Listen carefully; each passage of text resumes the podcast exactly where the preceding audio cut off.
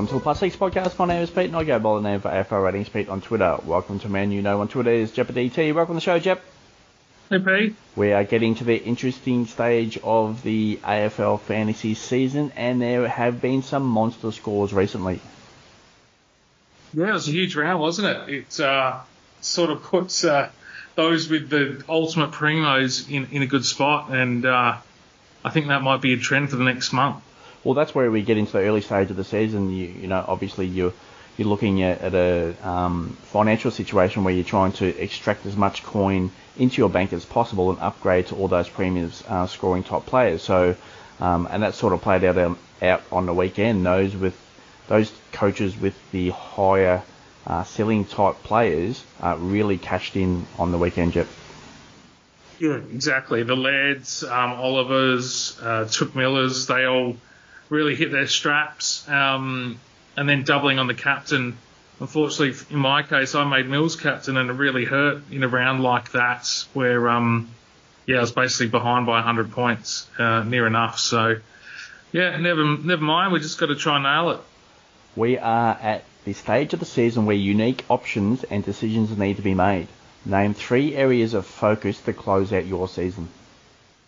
So for me, mate, it's points of difference now. I, don't really die wondering in this stage of the game. I I've got to be different to try gain rank, but still be sensible. And I suppose a good example of that is Hugh McCluggage. I've harped on about him for a few weeks now, and he's a high ceiling player that not many people are, uh, you know, not much ownership is present right now. So, um, yeah, it's points of difference is one, two, nailing the captains it's probably a lesson from the weekend for me.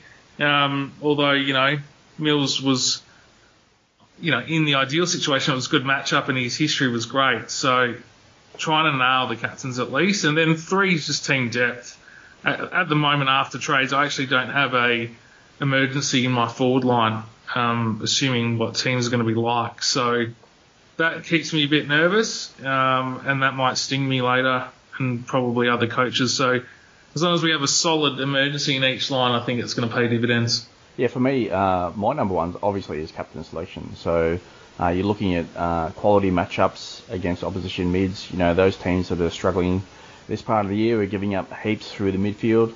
Uh, obviously, we've got a stack of midfielders in our team, so yeah, really honing in those uh, really good matchups. Sometimes it doesn't generally work out, but most of the times it generally would. But the other thing there is on the captain selections is you know is just a tweak it just a little bit, just to go a little bit unique. So where you, where you think there's going to be a popular captain option upcoming, you know, I thought Mills was going to be a popular captain option last week.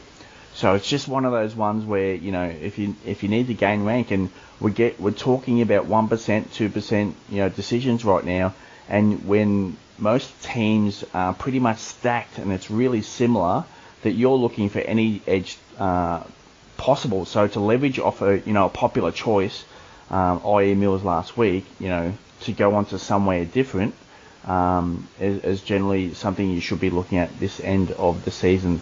Uh, second, secondly for me, and this is what I did on the weekend. Again, it was sort of going against the trend of what I thought was going to happen. Uh, my dis- my thought process was that James Tsitas was going to be a popular option as a trading target. Jet, do you agree with that?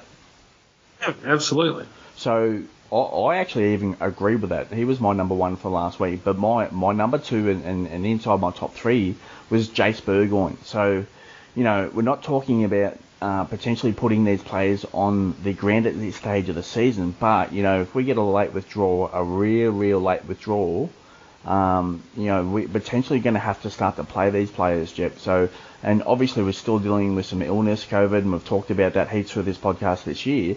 We're going to get a situation potentially to finish out the year where we're going to have to fill one of these players. So, um, quite popular last week. I thought James Tsitas was, and I, he was my number one. But, you know, in hindsight, he was going to play that small forward role. I wasn't going to be inside pure mid, and that's where he racks up his pure numbers, especially through the VFL. He's a hard inside midfield contester type player. It's what exactly what we want for a basement type salary player. But because you know, once I put it all together, is that you know, uh, Tsitas was going to be highly traded in, right? There was my number one. So okay, I need to go different for me.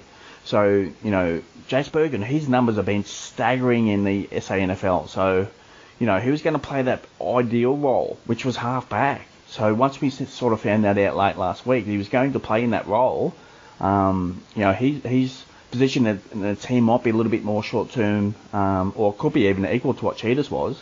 Um, but Berg, like his situation was going to be really good, and he could, could have collected, uh, uh, accumulated a stack of disposals, and he actually scored quite well in the end.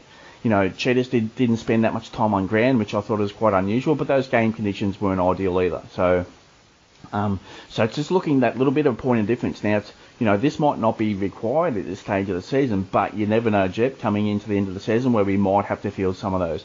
And the other thing that, that sort of played into my hands with uh, Jace Burgoyne was that, you know, it's the last game of the season, so the last game of the round last week. So if we had something fall on Sunday like a James Sicily out, that I was really actually really comfortable with like playing a um, Jace Burgoyne in that defence. So I, I had emergency cover for uh, the midfield as well. So busy uh, DPP. So um, I sort of really targeted that one there to be a little bit different to the field. Uh, the, the third one there for me is looping in potential high high owned players that can bust. So you know it might be like a James Sicily in those conditions at, at GWS last week were quite poor. Yeah.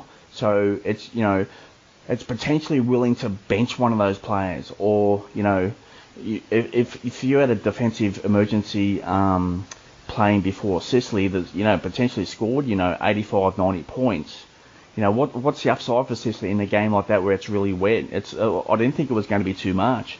It's not as if he's going to take you know 15 marks in that game. So you know, if you had a potential um, player in there uh, to play before Sicily, uh, scores 85-90. Uh, that's a situation where I definitely would have uh, benched Sicily for the week. So you've got to be willing to be to be doing that this stage of the season. But that comes back to a situation, and it doesn't sound like your team's quite healthy on the bench, but this is a situation where if, if you've got a really strong bench, and I, I, think I do, is that you're willing to be taking those risks risks there at this stage of the season. You know, I, I don't mind playing a rookie that's scoring quite well, but not in advance. But it's just a definitely loop-in situation. So thoughts on any one of those yet? Oh, look, I agree with you. I suppose the um, the advantage is the rolling lockout and having that up your sleeve and trying to um, keep trades up your sleeve as well. But ultimately, you know, we've seen with Lockett, you know, getting locked out and not being able to roll back, it, it's quite um, catastrophic. So yeah, it's uh, it's ideal to um, yeah to nail everything and, and, including backup and, and just holding trades and making the trades at the last minute. And also having like a backup trade scenario just in case it does go pear shaped mm. um, for the guy you're bringing in. Yeah, last week I did put onto my Twitter account that I, I felt that there was too, too, way too much news floating about, and there was just stuff that never actually didn't even eventuate last week that was floating about, like uh, where I get all my uh, stuff from uh, privately. But yeah, there was just, and that's why I, I posted the situation. You know, there's just it might be a situation where you want to hold some trades for the week because man, there were like 15 things going on you know, the week before I had like pretty much nothing, so it was clear. So I might actually start to post that in, onto my Twitter feed now. If I think there's um, a little bit about, I might just post that same message where I think you know it might be worth um, holding uh, one or two trades for the weekend uh, because it, you know there's too much news floating about. You know, it's, not always that you know something comes to fruition and actually you know there is a laid out or you know there is an illness or whatever, but last week there was just way too much chatter going on that the stuff could come out. But um, some of it did, some of it didn't. So it's not really a situation where you need to be alarmed. But if I'm posting it on there to say, listen, you might want to be holding trades, it actually you might be just you know radar up and just on a high alert for a couple of days. Um, especially for those really chasing some good rank to finish out the season. All right, Jep. So the other thing I just want to add in here is that you know attacking good matchups to finish out the year is actually actually highly recommended. So two teams that we sort of we need to be attacking at this stage stage of the season, definitely North Melbourne. Obviously they're really struggling now, um, coming into the end of the season, and obviously still several weeks to go. So you know the the bottom could fall out of that team, and it just could be a free for all for those teams playing North Melbourne. And the other team is uh, Hawthorn. They're giving up a stack of disposals. Um, so just really got to be targeting mids, you know, mids against Hawthorn there to finish out the season. And obviously, I'd be targeting sort of vice captain, captain options into Hawthorn as well. two teams that I'm not going to mention in this situation, where a few weeks ago, you know, they might have been in this this conversation. Uh, West Coast, uh, you know this as well as what I do. Uh, you obviously barry for West Coast, Jep. West Coast have really turned a corner. They're actually putting together some really good football, Jep. And and at the stage, you know, Richmond played really well in that first half of the game, and, and midway through the third quarter, West Coast are really pressing Richmond. I thought it was a quality game. But you know, it's just one of those things. You know, five weeks ago, West Coast looked absolutely down and out on their feet, and they were giving up stacks disposals. Um, you obviously witnessed it, but now they've actually turned the corner, so they're not an easy matchup now. So I wouldn't be going targeting anything against West Coast. Um, and the other one there is Essendon. I said a few weeks ago um, on this pod that you know the bomb. I expect the Bombers to finish out the season quite well. You know, historically, uh, recently, that their their finishes of the season actually been quite good. So um, they were good on the weekend. They beat Sydney, so you've got to expect the Bombers to cause some several upset, upsets to finish out the year. So just one of those things. You know, a couple of teams a few weeks ago I would have been in this conversation. They're now out. You know, Hawthorn and North, North Melbourne are the teams to attack. Thoughts there, Jep? Yeah, agreed. My, my team is up and coming and up and about, and still think we just play to the stats of the teams that are leaking a, a, a lot of points. You know, if West Coast is going to be more competitive, it doesn't necessarily mean that the midfield is going to be lower. It just means that the forward half, those half forward players or the goal kicking players might um, not benefit so much. But yeah, North Melbourne's still leaking a heap of fantasy points um, and breaking down all over the ground. I thought, um, you know, taking consideration as conditions as well, that Hawthorn GWS game was one for the ages in terms of tackles. Um, so we could consider those things. Um, but yeah, all in all, I think it's easy to identify those that month or six weeks of of good run to finish the season um, and targeting those premier players within that. Yeah, I reckon from about uh, yeah, let's say the buy period for West Coast. Anything before then, throw those stats out. They don't. That actually doesn't matter for me anymore. So you just want to be playing really recent type scenario stats with West Coast to see where they're at and it's actually quite good. So yeah, yeah, I wouldn't be targeting West Coast for high, high stuff. That's for sure. Alrighty, Jet, we are talking AFL Fantasy Season Long Classic. Mo, this discussion is pre-round 17. This podcast is being recorded on Tuesday night, July 5, and of course the news is being crushed out for you on the AFL Ratings Network. The content is free. Likes and retweets are always appreciated. Again, make necessary adjustments as news comes to hand. And just a reminder there, if I see or hear any news floating about just in private chats or whatever I've got that, that hasn't really hit the airways yet, that I will post on my Twitter just maybe to hold one or two trades for the week. So just keep an eye out on for that as well. Already round 16, top 25 ownership, uh, 20% or higher. I'll go, I'll drop a few uh, percentage points on some uh, positional circumstances, Jep. So definitely on ground this. So the Rucks Jep, uh, we got Darcy Cameron 96%, Sean Darcy 64%, Reilly O'Brien 32%, and Jarrod Witts 20%. Thoughts there?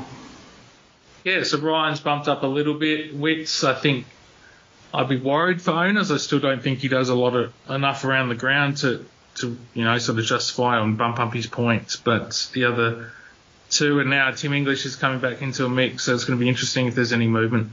Yeah, it should be uh, a weight of ownership uh, filtering into you know English first, I would presume it, and then Gawn, Jep. So is that the way you would rank that? Be targeting English first, then Gawn? Yeah, I think um, English is you know the the engine's still good. He's been able to get the K's under his legs in his time off, so he should be fit and raring to go. Where Gawny might be eased back into in terms of time on ground and and time in the forward half. Onto the defenders there, Jep. So James Sicily, 92%, George Hewett, 88%, Jayden Short, 84%, Jack Crisp struggled the last couple of weeks, 84%, Jordan Dawson, 72%. The issue with Dawson is that, you know, he's great at half back, but, know, he went forward late in that game against Melbourne, and that's where the scoring really dried up in that last quarter. Um, Post game, Matthew Nicks did say, you know, he's not locked into one position, so you've got to be expecting with Dawson, you know, it could be a bit of a situation where he's going to float around that ground. And you know, again, they're missing finals, so Nicks has said they're going to mix up that uh, midfield uh, structure. So whether Dawson goes in there or not, that's not really the point. Is that Dawson's not really locked into a half-back role, so you might get some uh, fluctuating scores there. But yeah, um, definitely Uh, his scores in those first three quarters were quite elite. So 72% there for him. Sam Docherty just keeps going, 56%. Uh, and that's really low for the amount of scoring that he's putting out there. 56% is actually quite low.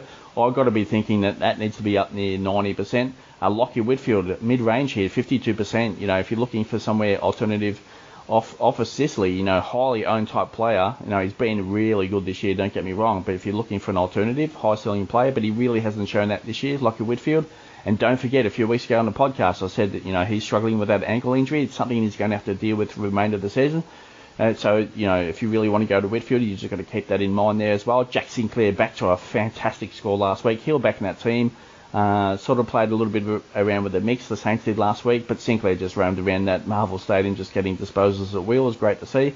And I'll just drop, drop below 20% here. Uh, Nick Daicos 12%, so obviously 100% ownership early in the year, Jep, and was outstanding on the Gold Coast on the weekend. Uh, just absolutely racked up disposals. So, you know, there's an alternative there, and he can certainly rack up a, a, a certain number of disposals. So I just wonder if teams are going to actually start to put in any in any uh, time into Daicos, and that's actually that's what they did on the weekend. The Gold Coast they sent Holman to Nick Daicos, and you know, and Craig McRae uh, flipped the switch on Daicos, uh, Nick Daicos that is. He put him forward late, so you know, um, obviously someone is sitting forward. There's a bit of an issue with regards to scoring output, but he still got it done early, and he was fantastic early. So thoughts on any one of those, Yep. Daicos is one that sort of bit me. I got rid of him a while ago. um, for Zorko, no, no less. And um, yeah, phenomenal game from him. Absolutely, pretty much locked himself into the rising star calcs for the year. Um, but yeah, Jack Sinclair, wow, what a game! And yep. just he's just loving that role and playing it so perfectly from a fantasy point of view, as well as a football point of view. So, um, lots of like in the defenders. I think that's the most solid line. Um, and the most assured line that we have in terms of the top six. So, I mean, obviously we're looking for points of difference to finish out the season. So, you know, I'm going to give you a group of players here. Which one are you willing to get off at this stage of the season and to flip onto someone with lower ownership? Is it Jack Crisp, Jayden Short, George Hewett, or James Sicily Jep? So pick one that you might want to move off. It's actually Short first. Um, he's just that midfield role ain't going to change. I don't think anytime soon. And um, I believe that those, well, I believe most will try jump off James Sicily just naturally. Um, where I still think Sicily, although he's he's taking kick-ins and the conditions didn't suit him, but he can still get that ceiling score where Short's sort of limited to 100, maybe 105 at best now. Um, so yeah, that's what I would do first. But I'd try get rid of Sicily and Short if you could. On to the mid to their depth. So Lachie Neale 100%, Jack Macrae 88%, Touk Miller 88%, Andrew Brayshaw 80%. There was a tag sent out to him last week. It wasn't really that hard, didn't really notice it, and Brayshaw was outstanding late. He was just amazing. So 80% there. Rory Laird, no shoulder concerns last week. He just put in another monster score, 80%. Clayton Oliver 68%. Uh, Demons are firing again uh, on all cylinders. So Petrarca and Oliver, they're the ones to, to get in. And if they start smashing teams, they're going to put up some monster ceiling games to finish out the year. So again, Oliver there at 68%, uh, Zach Merrett there 56%. Interesting, his disposals gone down, but his scoring's uh, been actually quite solid. So you know, just one of those things. Just I've got a close watch on the Bombers, what they're doing. You know, it might be one of these not really full-on Hawthorn situations where less is more, but you know that that could be what we could be looking at from the Bombers. Is that you know you might send Merrett forward to have more impact uh, especially you know a midfield forward, I guess. So you know it's not really that disposal racking up high numbers for Merrett, and Parish is in that same boat, Jep. So it's a big watch on Essendon from my point of view. Is that you know the, the old chip mark uh, with Parish and Merrett that might be starting to end. So really big watch on that from from my point of view on Essendon. So Merrett's in that range, so he's got some ownership there. So one to keep a lookout for there for owners is that that disposal count. You know that obviously they can hit high ceiling games, but yeah, yeah, what uh, is happening in, in that midfield is that less might be more from the Bombers' point of view. All right, so onto Josh Kelly at uh, 52%. Callum Mills uh, struggled last week, as you said. Now, John Longmire in his press conference this week alluded to no real reason uh, as to why Mills really slowed down. So uh, he was fine from a fitness point of view. Uh, he was fine from a health point of view. the Bombers really didn't put that much work into him. Uh, but yeah, off the ball, and he's just struggled for a score there as well last week. So I've got to expect a big rebound this week against the Bulldogs. But it's really not a really good matchup for Callum Mills because we know the Bulldogs are a high disposal type team. So yeah, it might be a decision there on Mills, but you know he can hit those high, high ceiling games. But anyway, 48% there. Patrick Cripps scores start, starting to struggle there. I think it's almost time to jump off ship if you haven't already. So 40% there. Christian Petrarca, 20% high ceiling player. Yep, this, these are the ones we want to be targeting, and really not much ownership there. Uh, Jack Steele 20%, same boat, and we know we can rack up those high numbers. Sam Miles 16%, again high ceiling type player, and Cam Guthrie if you want to go on to Geelong uh, to pop up some numbers there as well at 16%. So thoughts on any one of those, Jeff? The Petrarca one is good ownership numbers in terms of 20%, where that's where I would target. Um, no, no mention of McCluggage with my new favourite player as well. So lots of movement potentially. Um, you know, Steele as well, Walsh, these guys, all high ceiling players that can get the job done to finish the season. Yeah, so in the defenders, I gave you a group of uh, four players and told you to pick one that you might be willing to jump off. Now, these five players I'm going to mention here, I don't think there's a question whether to jump off because there's, I wouldn't be willing to jump off any of them. So my point being is that, you know, there's five players I'm going to mention here. I'd be holding them for the remainder of the year and finding your points of differences on your other mids. So these, these five players, Jeb, I'd be pretty much holding, and it's Lachie Neale, Jack Macrae, Touk Miller, Andrew Brayshaw, and Rory Laird. Do you agree with that statement? Oh, for sure, 100%. So uh, I guess we need to start to find some unique ownerships on our other three mids. Do you agree with that? Yeah. So, um, like I've got Cripps this week, and he's one of my trade scenarios to get rid of him um, for sure. I have been disappointed. Like obviously, I started the year well, and it was mainly thanks to him. And now his demise has sort of been my demise, and I'm just dropping 100 ranks every week the last few weeks. So, um, yeah, fixing those sort of issues is is important for me, um, and I'm sure for many other coaches. But um, yeah, it's it's just where you pull the trigger because a player that you trade out could turn up pretty comfortably in the in the week you trade him out. So it's trying to pick that, pick the match up. Cripps does have West Coast this weekend, but oh, it it makes me a little nervous. It's at Optus Stadium. I just he might get a few more marks, but um, yeah, each coach, each well, each scenario, each upgrade. Most of our teams are all complete now. Um, just trying to pick the best situation for me. The midfielders are the best selling players in most cases, so I think I'll go there first. On to the forwards there, Jep. So Josh Dunkley 100%, Stephen Coniglio 100%, Will Brodie 96%. Marcus Bontempelli 76%, Luke Parker 52%, Adam Treloar 40%, uh, apparently should be okay to play this week. Uh, Mitch Duncan got there late and he was actually really good on the weekend. Uh, 20% and Tim Taranto 20%. So my thoughts here, what's going to happen with ownership? I think reckon I reckon is going to get a big bump in ownership, Jep. Uh, Treloar might be the one to be traded out, even despite some ownership there as well. So my question to you here is, you know, are we sticking with pretty much Dunkley, Coniglio, Brodie as a three? Because, you know, five five was an inside midfield on the weekend. So it's sort of what, what I'm thinking happen, is happening at Fremantle is that, you know, that might have resorted back to what they had early in the year. So and that's Will Brodie inside midfield. And if that's the case, and his scores have still been really good, I don't think there's any um, decision to be made unless we start seeing some poor scores. So it's a hold for me on Brodie definitely, and Coniglio and Dunkley aren't going anywhere. So do you agree with the statement that Dunkley, Coniglio, and Brodie are a hold, and you need to find different spots on the other three forwards, Jeff? Uh, yeah, Coniglio and Dunkley is hold for the rest of the year, assuming no injuries. Will Brodie, I still think he can float around. Um, but at the time being, yeah, his role hasn't changed. He's in the inside mid, then he comes on the bench. He has a rotation or two a quarter typically he starts a quarter, he comes off, and then goes a quarter on and it finishes a quarter.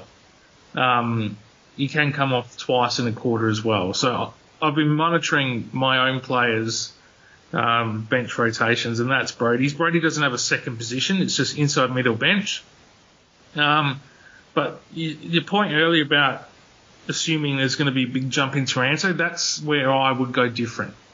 See, Taranto, I would I would sort of just bet against and go someone like a Himmelberg or someone, especially Tim English this week, who's a bit more expensive and it might be harder for most coaches to get to. Just getting that little bit of difference and, and jagging it that way or trying to get a bump that way. Taranto was good, but I feel like Taranto was great because of the wet weather and the tackle numbers, and obviously the height. When it's wet weather, Pete, as you know, there's more stoppages and more opportunities for midfielders to score. So Mitchell, uh, Coniglio, Josh Kelly, Taranto, they all dominated that game for that reason. So when it, when there's a free flying game with less stoppages, it's got to be spread out more, and someone's going to suffer. So just keep that in mind. Everyone's a bit on, you know, high hopes for Taranto, as as I do, and he's still a target. But this is where I mean the point of difference. If the crowd is leaning towards Taranto just because of a massive score on the weekend, why did he score the massive score? Well, wet weather. What's the trend going to continue? I still feel like he's got a 70 oh, sorry, more like a 50-50 split forward mid-time at the moment. So, yeah, targeting other players that um, with high ceilings, obviously like Taranto, that could go different and bigger is what I'd go to. Yeah, and Jacob Hopper is on the radar to come in, Jep. So we know he's inside midfielder. So that we're back to almost a full complement of inside mids for um, GWS, and we've seen Kelly on the outside recently there as well. So you know Kelly's impacted here, and we're back to the situation where you know, the, the GWS are overloaded with quality mid, so it's just how many do you want to go? Uh, I'll go stack already, so uh, just whether I want to go there. You know, and actually stacking teams to finish out the year isn't a bad thing because some, if like if it was GWS for example, if they get a hold of an opponent and just start racking up, you know, over 400 disposals, you might collect, cash in on three or four of those players, four, three or four of those high ceiling type games, I should say. So um, yeah, Taranto, I, I don't mind a Taranto pick. Um, last week, uh, uh, obviously Jackson, Luke Jackson. Uh, it was actually quite nice owning Luke Jackson for that one week. That was outstanding. That's just a few of those I've had this year. Where I've owned for a week and had to trade straight out, so quite interesting. But so um, his score was great. Took it for a week, celebrated that, then out, and I went to my mate that I didn't want to go to. Um, so it's going to be interesting to see if I my Mitch Duncan news was that, you know, potentially Geelong could rest. I actually ended up on Mitch Duncan, so I've uh, got to be, I'm not happy about it, but obviously happy about the score on the weekend, but I'm not happy about that for the short term. So interesting to see where that goes out. So it's gone from one player to Luke Jackson now to Mitch Duncan, so it's, it's only trouble lurking for me around the corner. So, you know, Duncan could be okay, but, you know, obviously they played the Kangaroos last week, and that, that is what I was targeting. So, alrighty, on to the next one, Jep. So who are your top three targets for round 17, assuming you don't own any. So yeah, I've still got Hugh McCluggage at one point of difference, high ceiling player, getting it done inside and out for Brisbane. Jack Sinclair, wow, that was just wasn't a great game to watch. Um, felt like he didn't have an opponent the whole game, playing in defensive 50. So it was just a marvel to, to see one from a football perspective, not having an opponent doing as he wanted, and then two from a fantasy, fantasy perspective, just racking it up. So, yeah, that continues. And then the last one's Petrarca. I um, I've sort of been on the fence, trying well on track for most of the year, where we heard a bit about his knee injury, but watching him move again on the weekend, he looked free flowing um, and not hindered at all. So he's another one I'd like to target. Yeah, and again, we don't chat pre-pod, but yeah, my I got Petrarca in there as well. So you know, if Melbourne going to finish off their season quite well, and obviously they've got a tough matchup this week against Geelong. Uh, but yeah, Petrarca and Oliver, if you want to double stack them into your team, that, that could be a bit unique. And because if they get a hold of some teams, uh, you've got to imagine some elite numbers there coming in to finish out the season. So that's my second one is Clayton Oliver. So I'm going the Melbourne stack here. It's, it's Christian Petrarca and Clayton Oliver. And, you know, I don't have Docherty, so uh, it's time to get sort of targeting Docherty because, you know, obviously he can post out those 120, 130 games quite easily for the Blues.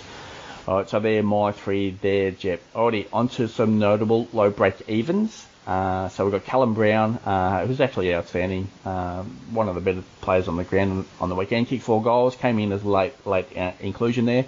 So minus 17. So his job security ain't probably great, I wouldn't imagine, but you know he's going to get another opportunity for the short term at least.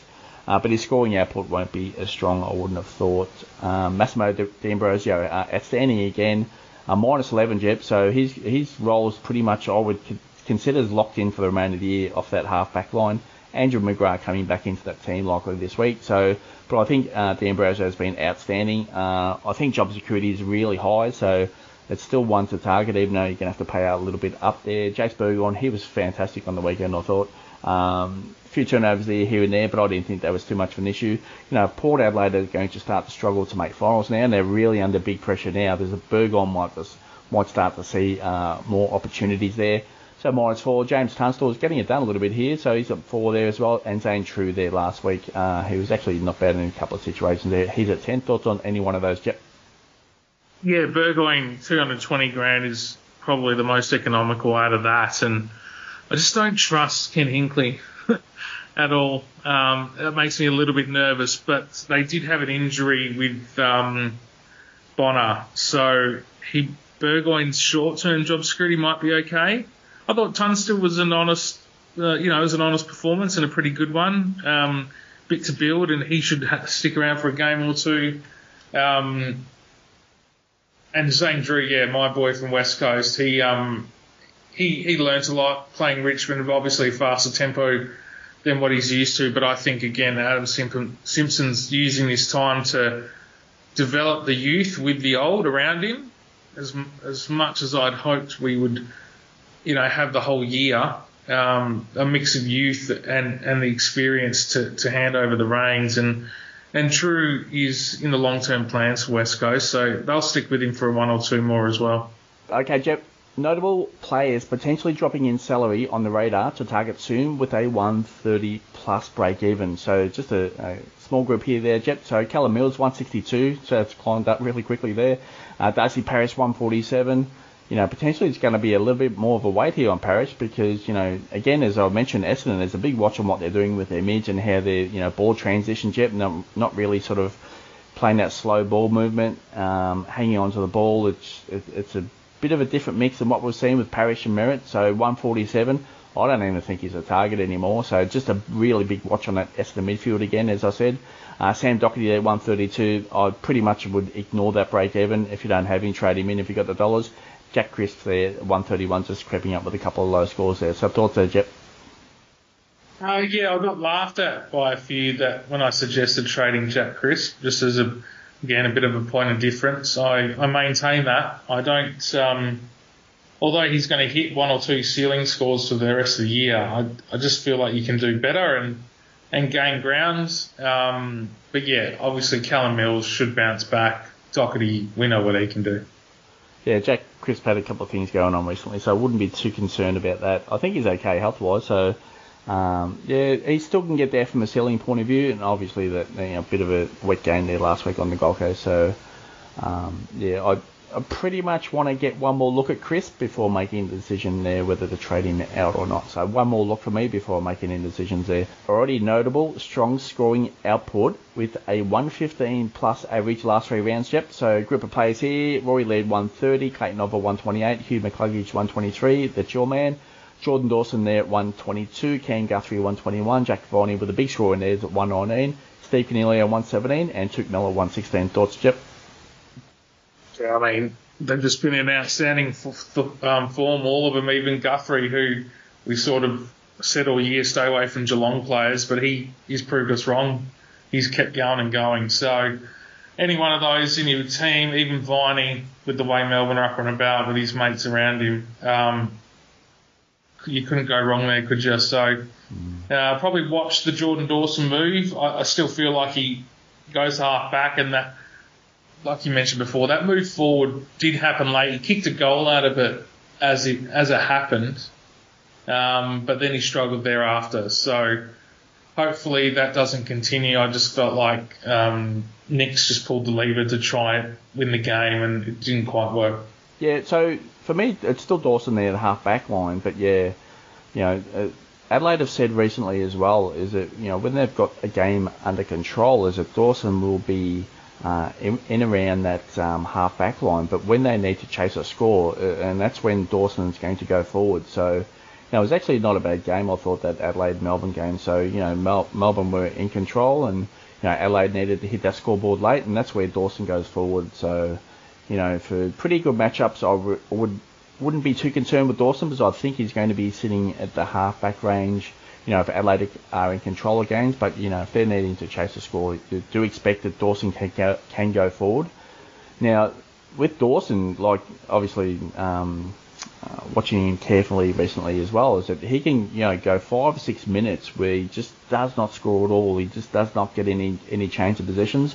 And then he just goes nuts. Like he can, he can rack up 30 points within about five minutes. So he did that a couple of times on the weekend. So, you know, if he gets a game of that, Jep, man, if he gets a game, a full game of just actually exploding, he, uh, like I wouldn't, I wouldn't be too surprised if he puts up one really big monster score, and that's what I thought he was going to do on the weekend.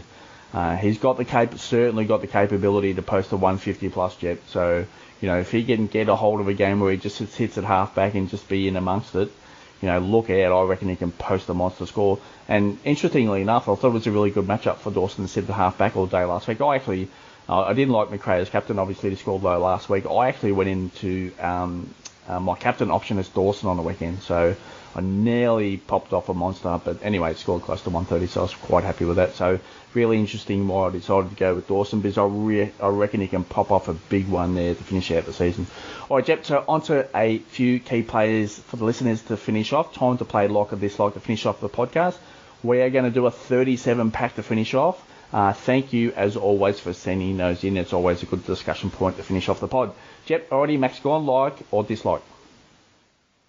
No, I like. Oh, again, people recently tried to trade into Taranto off the bat to hope for a big ceiling score straight in. He had some VFL game, and I think the, the thing with Gawn here is he was held back somewhat for the extra week. I think he'll be raring to go.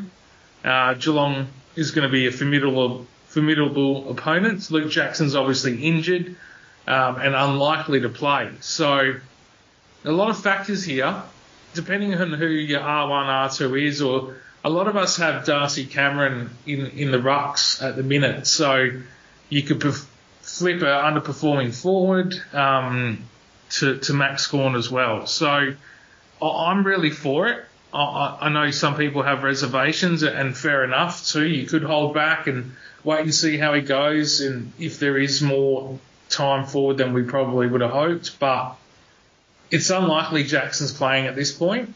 Uh, Gawn's going in solo ruck. I think it is almost a must trade.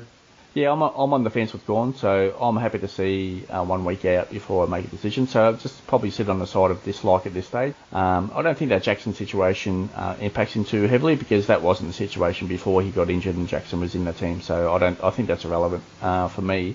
Uh, so yeah, I'm, but I'm just happy to want. I want to see him at full health back in that team. So let's see how we go. I'm happy to wait. On to Tim Taranto. Um, so eh, I'm going to say it's a like for me. Uh, no, I'm going to say dislike. I'm going to flag this player and, and, go against the mould and go against the grain. He's one I'm happy to bet against with Hopper. You know, a week or two away. He played his first week of VFL. It looks like he was on reduced minutes by the look of his stats. Um, he probably have one or two more weeks in the VFL and then come in and create havoc for positions. So I'm happy to to stay off him and and let others take the punt with him, which is fine. Um, and then yeah, obviously the back injury could be a lingering injury as well. So all in all, I'm going to say dislike. On to Jacob Hopper, uh, not off uh, long-term injury, so dislike for me. Yeah, dislike straight out. Straight out. Harry Himmelberg um, started D50 again. Um, McVeigh spoke about Himmelberg again uh, post game, so uh, it doesn't seem to be 100% locked Himmelberg for the for that season. He's he's left the door open, so at one week we might cop a forward situation for Himmelberg, but I'll just want to see that first before I make any move. So I'm still going to sit on the side of the fence and say like for Himmelberg, Jeff big like from me, mate. I, have mentioned him before. I think he's a good point of difference going into the last part of the season. Uh, Tom Liberatore getting there again, scores have been elite. So, um, but I have said previously dislike, and I'm going to sit on the side of saying dislike again because there has been some ownership go on to Libba. Um, and you've got to imagine uh, at some stage that you know once you get a bit of a heavy hit on ownership, that you'll be looking at um, going against others in that situation. So, you know, I'm happy to look elsewhere on Libba, um, that's for sure. So, a dislike for me. Uh, yeah, dislike from me as well. Although he's performed better with Bailey Smith, I think the weeks have passed now where you should have jumped on, and it's time to um, find a bit someone a bit better of value that can have an equally high ceiling. Jack Steele lock for me. Yeah, big like for me too. I think where St Kilda are at trying to make finals, he's got to lead from the front, and it's going to be some big games from him. Kitty Coleman, uh, it's a like now, and it's a like probably at the start of next year. Let's hopefully his price doesn't get out of control for next year, Jep. So no Zorko, no Rich. Um, it's Coleman at halfback as a distributor now. So big like. Do you trade him in? Oh, I think that might be pushing it, but um, owners obviously hold and rejoice. Uh, Cripps, uh, it's a trade situation now. I've, I've flagged this around the bye period. Let's see how he comes out of the bye period. The score, ceiling games have sort of started to really disappear, Jep. So for me, it's a time to get out of there. Uh, it's a dislike for Cripps. Dislike from me as well, buddy. I um I'm an owner, like I said, and I'm incredibly frustrated by his performances. So he'll be going. Lachie Whitfield, point of difference. Again, flagged the ankle injury he's going to have to deal with for the rest of the season. So, but still, it's a like for me. Yeah, he did way better in the wet than I thought he would. Um, you know, and got in amongst it at times as well when he had to. But uh, yeah, like as well. Probably a little bit underrated given how he's treated his owners this season. So one to watch uh, to finish off the year with. Obviously, we know he can hit 130 plus quite comfortably. Hugh McCluggage, big like for me. Yeah, big like for me as well, mate. I um, watched him so closely. He's big on my radar, and I'll be honest with the listeners, bit of a ski. At the moment, it's it Paddy Cripps to Hugh McCluggage. That's my trade, um, or one of them. So I just like his time split between inside and out. Um, inside he can get some tackles and get his hands on it, obviously, and then outside he can get those three plus sixes. And we obviously know how good a mark he is as well. Already Christian Salem, so I've said previously disliked. Got there in the weekend as well. Scores have been actually pretty solid the last four weeks. I'm still going to sit on the side of saying dislike here, but not by much yet. Dislike for me. I said before, the the back six are, six are pretty set in terms of position um, and high ceilings, and even seven and eight. So he's not one of them. Avoid dislike. Uh, Jaidyn Stephenson, obviously Aaron Hall goes out injured. Unlucky that situation, Jep. So it's again we talked about it last week. It's a time to take on some risk, and those that took on Hall took on a stack of risk, and, and obviously just didn't work out. Um, uh, and obviously only played a few minutes, and he just racked up those points earlier. I thought he was in for a big monster game, um, but yeah, it just didn't work out from that sort of view. Sort of uh, view, so a bit unlucky there. So we get Jaidyn Stephenson, who sort of played that role, but you know it's a big dislike here. I wouldn't go anywhere near it. Uh, Hall's not out long term at this stage. Uh, they're going to reassess, so it's potentially one or two two week situation. Now Jack Ziebell is going to flag that he's due back to play this week. Kangaroos have struggled um, in that D50. They're given obviously giving up up a stack. Now what we did see last year uh, is a Ziebell play half back, so he might be one of those ones to go back to fill that hole. So just really keep that on the radar. And if that's the case, as Stephenson's not playing that role, so big dislike here. Big watch on Ziebell whether he goes to half back this week.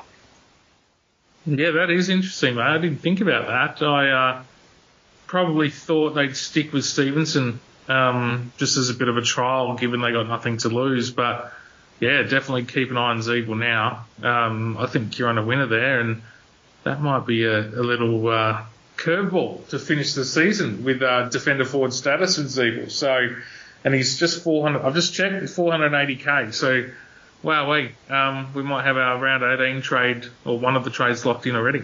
Yeah, so the other situation there is that David Noble said recently as well is that Tarryn Thomas might actually get a look in um, at halfback. So you know, it's it's. I'm not I'm not really saying target Ziebell, but uh, for me, uh, it's really it's a fluid situation at North Melbourne. Like anything is possible at that club to finish out the season, and that is obviously off field, but that it's it, it's going to translate onto on field Jep. So who knows what the hell is going to happen in that team, and therefore I'd really sort of really avoid players from that team. But you know, Simpkins is one of those players. I think we've got him in here the lineup here. Uh, but yeah, he's one of those players that's actually doing well at that situation at the moment. But yeah, uh, it's probably a void. I like I'm not really sort of into Ziebell, but you know, if we do see it this week and, and Hall's longer term, that might be one to keep an eye out for. But other than that, but not really keen that, that in that situation there for me. Already, Jep, on to the next one. Ben Keays. So for me, Adelaide again missing the finals. Fluid situation. We've seen Soligo go into that inside midfield, is what I suggested quite a few weeks ago, and it happened on the weekend. It was good to see. And he's obviously, you know, they flew. They uh, Soligo we had in there, we had Schoenberg in there, and we had Berry in there as well. So you know the, the Crows are re- and Matt Crouch is out of this team, Jep. So they're willing to look to the future rather than the present. So therefore, you know, Keays is obviously in there, is a really good player, can score. So you know, if we get in any more of those situations where Matthew Nicks and the Adelaide coaching staff are thinking about the future, you know, you've got to expect that uh, the Keays might see a little bit of diminished midfield usage to finish out the season because they really want to give these guys time in that inside midfield role.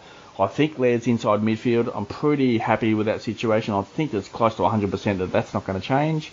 Um, so from that situation where it's Keays, it's a dislike for me. Yeah, dislike for me, buddy. I agree. There's a few too many guys going through there. Laird's the only assured bloke as an inside mid, so although Keays played really well on the weekend, it's probably up and down, and I can think of five players, midfielder primos off the bat that I'd like ahead of him. Onto Jarrod Witts, so yeah, it's a dislike for me. Score, um, he can get there with his hitouts and, and can post 100, but yeah, uh, if you don't have English, it'll be sort of hitting, hitting on English, and if it's um, if you can get from Witts to Gawn, I'll probably go there as well. So Jarrod Witts, dislike for me. Yeah, dislike for me as well. Jack Crisp. So I'm going to say like, but it's a really short lease here. It's one more look, and then we decide next week whether he goes for. So for me, still like. Yeah, I'll say still like as well, but he's on thin ice in my team. Yeah, Tim English, I'm going to say like straight off the bat. Yeah, big like for me too. Uh, Luke Jackson, obviously, yeah, he could be sidelined uh, this week as well. So uh, when we're talking about a knee injury, just get out of there. So no issues here for Jackson. Big dislike. Yeah, just like owners need to trade him. Andrew Brayshaw, uh, big ceiling player type player. Uh, tried to have attention last week from Port, and obviously that didn't work. So high selling top player, he's going nowhere for, for those owners. So I would be saying massive like here. You like for me as well, proud owner. A Liam Baker, I just think there's other options here. So from that point of view, that you know you can get a higher top ceiling player and he he really struggled in that first half on the weekend Jep, against the Eagles. I think he was just in that low 20 point range at halftime, and he got there in the end really late, really really late. So from that point of view, where he can put up a low floor type game, uh, it's a big dislike here. Yeah, it's quite surprising. I um I almost brought him in last week. Thankfully, I didn't. because um, I thought he performed way better than that. Yeah, he finished on 83, like you said, but oh, I don't know. He just looked a bit lost. He started on the. It's not as if his role wasn't there. That's the other thing. So you'd have to say dislike. Uh, Callum Brown, so obviously basement top price. I don't think the the job security is quite that strong. I'd be certainly trying to hit on uh, Jase Burgoyne instead. So, um, from with regards to if you need to eliminate any type of player uh, that you don't mind not playing in a few weeks, from that point of view, it's a like. But yeah, obviously uh, job security is an issue here, Jep. Yeah, absolutely. And he look, he's done enough to hold his spot for at least one more week, but you, you can't look any further than that. And 41 grand difference between Burgoyne and Brown, and, and that's a lot to me. It might not be to other coaches. If it isn't to other coaches, then you could jump on either. But um, yeah, I'm still on the Burgoyne camp. So we go to Nick Daicos. So if you want to look to a little bit of unique situation, uh, it's a big like here for me. Uh, but yeah, but just keep in mind that Suns did target him late in that game, and, and McRae made the move for him to go forward. So yeah, just got to wonder if teams going to start to put in, a, in um, some type of tension on Daicos. And you know the Pies have had a fantastic year. Um, so they're, they're headed towards finals at this stage. So, you know, if that's the case and they're coming up, uh, you know, against an equal opponent, opponent chasing a final spot, you know, Daicos might be the one to be targeted. So, from that point of view, keep a watch out, but big lock here for me. Uh, dislike for me, although he got 117 last against the Suns and he plays in North Melbourne this week, he did score 66 against the Giants the week before that. So it can be a bit of a roller coaster ride. Um, admittedly, his game against Gold Coast Sun will see him poll Brownlow votes, in my opinion. He was phenomenal. Um, but we need consistent ceiling scores from here on in, ideally, and I don't think Daicos will provide that. Darcy Parish. So I'm on the fence here now with Parish. Uh, obviously, with what we've seen previously, is high ceiling type player. Merrett in that same boat as well. What I've said a couple of times already on the pod. Big watch on the Essendon midfield, what they're doing, ball transition, hanging on, hanging onto the ball, ball movement. So you know that might start to eliminate you know some points off like Merrett and Parish. You know if Merrett can hit the scoreboard last week, he posted a big number, but if he doesn't, he's around that 100 range. We need high ceiling type players, so it's a big watch on here, Parish. I'm going to be sort maybe it's controversial, I'm not too sure, but I'm going to say a bit of a dislike here for, just for the short term. I just want to see what's happening with that Essendon midfield jet. No, just like for me as well. I, I again, I can, although he ticks all the boxes in terms of criteria, I still feel like there's four or five ahead of him. Uh, Jayden Short, I still like. I'm not moving any anything on Short, so still a like. No, I'm going to be. I'm dislike. I um. There's no time to muck around. He's highly owned. He doesn't have a ceiling playing in the midfield anymore, so let's get creative. On to Touk Miller, big like for me. Yeah, big like for Touk Miller for obvious reasons. He, he's the catalyst for the Suns in the midfield, and if they're going to push towards finals, then um, he's got to be a big part of it, doesn't he? Jack Sinclair, high selling top player, love it. Yeah, love it as well. Uh, same boat, Sam Docherty here, love it. High selling top player, big target. Yeah, got to have him. Uh, Jordan Dawson, as I said, he, he, I reckon he's got some chance to pop off a monster here to finish out the season. So it's a big like from that perspective, but just keep in mind he does get moved around. So a like for me. Uh, still a like for me. He, um, yeah, against Hawthorn this week, I think there's another monster sort coming. Jase Burgoyne, obviously really good on debut last week. So for those that don't know him, Burgoyne, big like for me. Yeah, like for me as well. Bailey Dale, a bit of an alternative in that defence there, Jep. So I, I, don't mind the pick, but I just think there are better options. So I'm going to say like, but you know there are, are better options there. You know, the top ranked, top mid uh, defenders there, Jep. So like for me. Uh, yeah, look, it's a dislike for me. I, I suppose the questions come from not having Caleb Daniel around, and he did score 117 on the weekend. So and 98 the week before that. So I can understand why. I just feel like again that I've said it a few times in this pod. That defensive six to seven and eight, those those players are pretty locked in. So I'm going to say dislike. Yeah, Caleb Daniel two to three weeks out uh, with that knee injury as well. Christian Petracca, like for me. Yeah, massive like for me too. Sean Darcy, you're playing with fire, but would need to take on risk at this stage. You know, uh, the question I'm going to ask you, Jeff, is are we going to see those high ceiling games? Because you know they've been there previously good matchup last week and he got there, uh, but really no ruck to play against. So are we going to see that situation, well, his score situation present itself for the remainder of the year? Um, it's high risk, high reward. Um, so I'm going to say like, but two questions here. Do you like or dislike, and are we going to see some of those scores? Yeah, I agree with what your sort of your your sentiment is here. We he, he had everything on a platter, and he only scored, when I say only scored 107, he really should have scored 120 plus in that game. Now, you might say, Jeff, it's only 13 points, but these points add up, and um, you've got to take your opportunities for four quarters, and he didn't quite do that. So I'll say like, but non-owners can can you know bet against him and, and probably sleep comfortably. Yeah, I'd be going Tim English over Sean Darcy if you can afford that situation there anyway. Alrighty, on to the next one. So uh, just an option to throw in there in the mix with regards to low basement players. And West Coast here are going on a youth policy to finish out the year when there's a decision decision to be made on a more experienced top player and a youth player. Are they going to give opportunities? Uh, Adam Simpson is on record saying that as well. So th- we're talking about Zane Trew here. So, you know, just throw him in the mix. You know, if you don't have him, he might be a target this week, Jet. Uh, yeah, I um, I'll say like. I think he's got one or two games to play this season at least.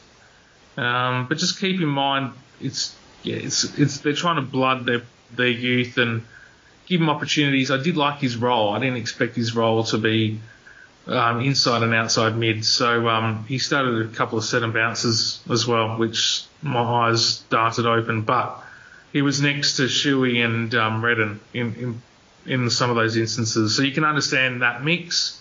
Um, and yeah, he's a cash cow option. So we're going to say light. Yeah, uh, actually pretty decent uh, midfield usage, so it was quite kind of good to see. So another option there for those that don't own. Dan Rioli, halfback role is actually really good. Um, really scored well on the weekend, so just throwing the mix. But yeah, obviously there are higher ceiling type players to target, but you know if you're really struggling for coin out there, and Rioli is an option. So from that point of view, I like. But you know from the point of view that there are better options out there, it's a dislike for me. Yeah, dislike for me as well, buddy. Eyes are Cumming, so we know he can rack up these scores, Jep. So you know, if imagine if you, you know, if you're playing a bit of a GWS stack to finish out the year, if you go Himmelberg and coming in that uh, defence, and if they start chipping that ball around to each other, yeah, you might be able to double up there on some points there. So the correlation between Cumming and Himmelberg, if they get going to finish out the year, might be a good one to target. So I don't mind the pick. It's a bit of a unique here for Isaac Cumming, but yeah, we know he can score, Jep. He can. I'd also dislike as well. Um, with Himmelberg too, we've got to remember defender status is coming for him. Not that it really matters because he's more value to us in the forward line, I think. But um, yeah, let's. I, imagine if illness went through, you know, GWS or COVID, heaven forbid, and we just got all these players. I think it's too much. So just like on to Jy Simpkin. So uh, scores have been there recently. You know, if, if, obviously Kangaroo is going to struggle to win a game for the remainder of the year. If that's the case, he's not. Re- I wouldn't imagine that he's any chance to be targeted from a tag situation, Jep. So unless they're in with a game. Uh, with a chance of winning, you know, I wouldn't imagine it's even, maybe it's not even one game to finish out the year that they're in with a chance late. I can't see him getting a tag. Uh, so who, if he's not going to get a tag, and if um, the Kangaroos are going to uh, concede a stack of inside 50s, which we expect that they will do, and if he's going to roam free, I, I've got to imagine that he's going to start to see some big numbers to finish out the season. His recent form's been really good, but yeah, it's one of those situations where if I was going to go a North player at this stage, it might be Simpkin because you know who's going to who's going to tag any North player? They're, they're just getting trounced every week. So might be a situation where it's just a chip around gaming. It's North to finish out the year, and on the opposite side, opposite side of that is that Simpkins on the chip around play from the North Melbourne point of view. So I actually like the peak now. So um, I, I you know, had a, had a bit of a think about this one over the last you know few days or whatever. So I, I kind of like the pick here. It's a bit of a unique, uh, but we're talking about we really want the high high ceiling type players. And when we've got five, say, five mids in our team that are really high ceiling type players, then this might be one you might want to take a bit of a risk on uh, Simpkin there. So I actually don't mind the picture. What's the dislike? I just feel like with North Melbourne getting thumped every week, it's harder for guys like Simpkin to score. So I'm trying to target, and in not all cases, you know, every case is different, but in this case, yeah, tried to target the players either vying for a top eight spot and really got got to go head down, bum up from this point onwards, or a top four spot even in, in other cases like Brisbane and and I've harped on Hugh McCluggage a lot. So um, yeah, also dislike on Simpkin. Uh, Josh Kelly still like for me. Uh, scores are still going to be there for me. Um, you know, if you've got Coniglio and, and Kelly in your team, and maybe even Taranto there. I know you said you don't like, but you know if you've got others in their team that you know, if GWS get get going in any type of game, and you've got Whit- Whitfield in there, and they start chipping that ball around, we know they can post high uh, ceiling top games. So for me, um, I'm going to still say like for Josh Kelly. Yeah, I'm going to say like as well. I still think he can get it done. I he was moving a lot better even in that wet weather and trying to command the ball a lot more. There's a few times I was watching him uh, he didn't get fed the ball by his teammate and he gave him a dirty look. So that's always a good sign that he's hungry for the footy in his hands and getting those points. Um, the run for GWS in the next month is Port Adelaide, Brisbane, Carlton, and Sydney, which isn't the best, but I still think because they're competitive games and some of them contested games, I think he'll go really well. Final thoughts ahead of round 17, Jep? Well, look, it's it's a matter of nailing these trades now, um, and I really harp on trying to be different without being silly. Um, go for low ownership, sort of high ceiling players, as we've said, and um, you know enjoy the round. It's it's going to be a few player role movements that we need to keep an eye on, like North Melbourne, the Ziebell thing. Maybe that's something for us to, to get hungry about. But um, yeah, enjoy the round of footy, make sensible trades. Um, but yeah, I'm going point of difference now. Yeah, for me, it's, I'll touch back on to what I said in the pod earlier. Uh, to begin with, is that you know finding that situation where you think uh, there's going to be some ownership, or not only just ownership, a decision to be made, like a captain situation, or a trade in rookie target. So it, it's just a situation to have a bit more clarity and think about it, and you know, can it get you an extra few points here and there? And that's what we're talking about this stage of the season. So yeah, just having a big think about what the majority are going to do, or what those uh, around your position are going to do on where you are ranked, and then just trying to hit up something different. Uh, but not just something different to be different, but something quality different that matches or can either exceed what their their popular decision can be. So it's really have a think about what that is going to be, and you know look look choose a different path. So but but choose a different path that can be successful, not just choose a different path just to be different. Uh, because there's a big difference in that, and obviously just trying to be different to be different uh, can be turn out to be a pretty bad result. So uh, be very sharp on that situation. Alrighty, Jep, all the best to you this week, and all the best to the listeners. Thanks for tuning in. Thanks, guys.